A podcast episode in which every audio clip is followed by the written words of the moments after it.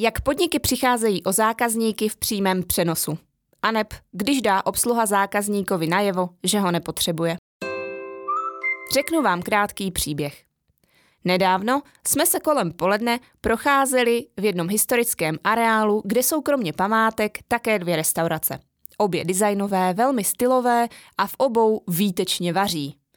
Už jsme byli po obědě a tak jsme si chtěli dát kafe. Jednu z nich jsme si vybrali. Patří k trošku dražším, ale kvalita ceně zcela odpovídá. Vešli jsme a hned u vstupu zjistili, že mají volné pouze dva stoly a zdá se, že i ty jsou rezervované. Obsluha na nás nevěřícně civěla, co tam vlastně děláme a zda tedy máme rezervaci. Nemáme, řku. Chtěli jsme si dát v příjemném prostředí dobré kafe a zase pokračovat v procházce. Pokud však máte plno, zvládneme kafe sebou a půjdeme. Docela dobře si uvědomujeme, že když mají restaurace rezervace na nedělní obědy, asi těžko nás usadí. Jsme s tím v pohodě, chceme jen kafe, trochu slušnosti a možná malý úsměv na rozloučenou. Zjišťujeme, že toho chceme příliš. Obsluha se skládá se dvou ser- ze dvou servírek. Jedna civí ještě teď, druhá je milejší a nemá problém s přípravou kafe sebou. Začne šlehat mlíko na kapučíno a druhou pobízí, aby nás skasírovala. OK, těžkopádně zamíří k pokladně, vyjede lístek.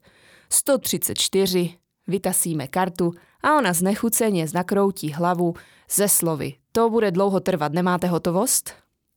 Máme, hrabu v batušku. Vytáhnu dvoustovku a řeknu stopade. No, my nemáme drobné, začneme vracet po pěti korunách. Druhá na nic ví taky. Z vlastní peněženky vytáhne 50 korunu a spolu s kapučínem mi ji podá. Kapučíno je výborné, stejně jako jídlo, které ve zmíněné restauraci vaří, což už víme od známých, na jejichž doporučení jsme si tuhle restauraci chtěli obhlídnout. Prostředí je nádherné, citlivě zrekonstruovaná stará budova s historickým nádechem a moderními prvky. Já koukám, Zamilovala jsem si ten prostor a velmi přemýšlím, zda se tam příště vydám na oběd. Stůl bych si samozřejmě pečlivě předem zarezervovala, aby na mě paní servírka zase znechuceně necivěla. Odcházíme s vytouženým nápojem v ruce a s úsměvem na rtech konverzujeme. Je škoda, že jedna z těch obsluhujících dam nevěděla, že o ní budu psát tenhle článek. Třeba by se chovala jinak. Nebo možná ne. Je smutné, jak velmi nám dala najevo, že pro ní ten den nejsme dostatečným zákazníkem. Možná, kdybychom měli rezervaci, možná, kdybychom si dávali oběd, možná, kdybychom nepřišli pěšky, kdo ví, možná jen měla špatný den. Kam tím mířím? Je to prosté. Mnoho českých restaurací vidí zákazníka jako krátkodobý jednorázový příjem – Tedy jen když přijde a utratí u nich dostatečně dost peněz, chovají se k němu úctivě. Ale když si přijde jen pro kafe, je nezajímavý. Co když ale chce přijít i příště a třeba s celou rodinou na slavnostní oběd? Co když si přišel jen omrknout prostředí? Co když příště místo pěšky přijede v novém Bavoráku? To už se majitel či obsluha zřejmě nedozví, protože díky své negativní zkušenosti příště zákazník zamíří někam, kde se k němu budou chovat hezky bez ohledu na to, zda z něj kápne něco navíc. A co z toho všeho plyne?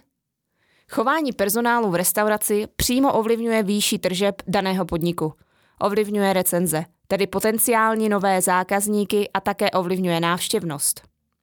Co dělá v gastronomii ten, který si toto neuvědomuje? Toť otázka. A co s tím? Je to tak jednoduché. Stačí kvalitně vyškolený a motivovaný personál. Naučit své obsluhující lidi, že každý zákazník je nejen momentální, ale dlouhodobý. Že se z něj může stát zákazník stálý, pravidelný a že se ve vašem podniku musí cítit příjemně a chtěně pokaždé, když do něj vejde. I kdyby nic nechtěl.